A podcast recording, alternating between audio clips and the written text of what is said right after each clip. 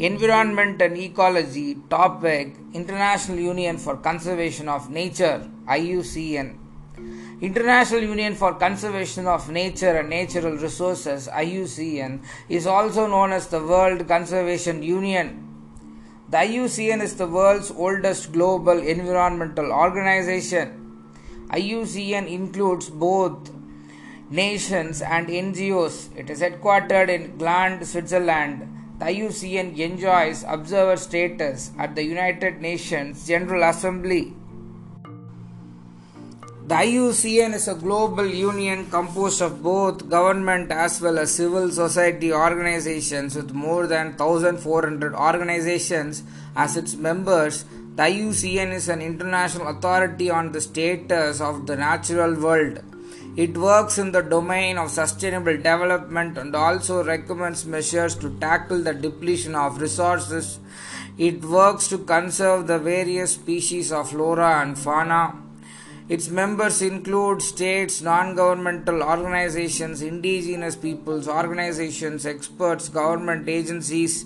Established in 1948, the IUCN has the tools and knowledge repository to help the world conserve nature and ensure sustainable development.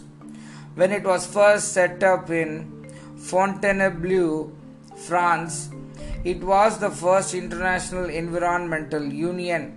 Its objective was to promote international cooperation and provide scientific knowledge and tools to aid conservation action. It established the IUCN Red List of Threatened Species in 1964.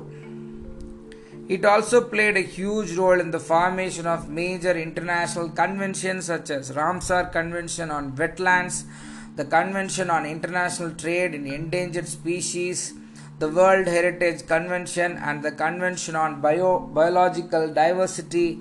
In 1918, partnering with the UNEP and the World Wildlife Fund WWF, the IUCN published the World Conservation Strategy, a document which helped define the concept of sustainable development and shaped the global conservation and sustainable development agenda. In 1992, in light of the growing environmental concerns, the United Nations granted official observer status to the IUCN. Currently, the IUCN is the biggest and most diverse environmental network.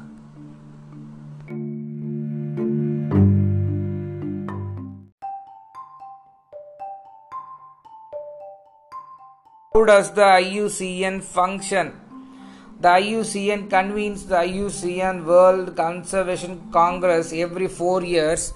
The Congress brings together the various members who vote on recommendations and set the agenda for the global conservation efforts. The chief governing body of the IUCN is the IUCN Council that guides the organization in between the Congress sessions. The members elect commission chairs who serve for a four term period. The IUCN Secretariat is in Gland, Switzerland. The Secretariat is headed by a Director General. The IUCN has eight regional officers and other officers in over 50 countries. The IUCN Red List the IUCN Red List of Threatened Species is the world's most comprehensive inventory of the global conservation status of plant and animal species.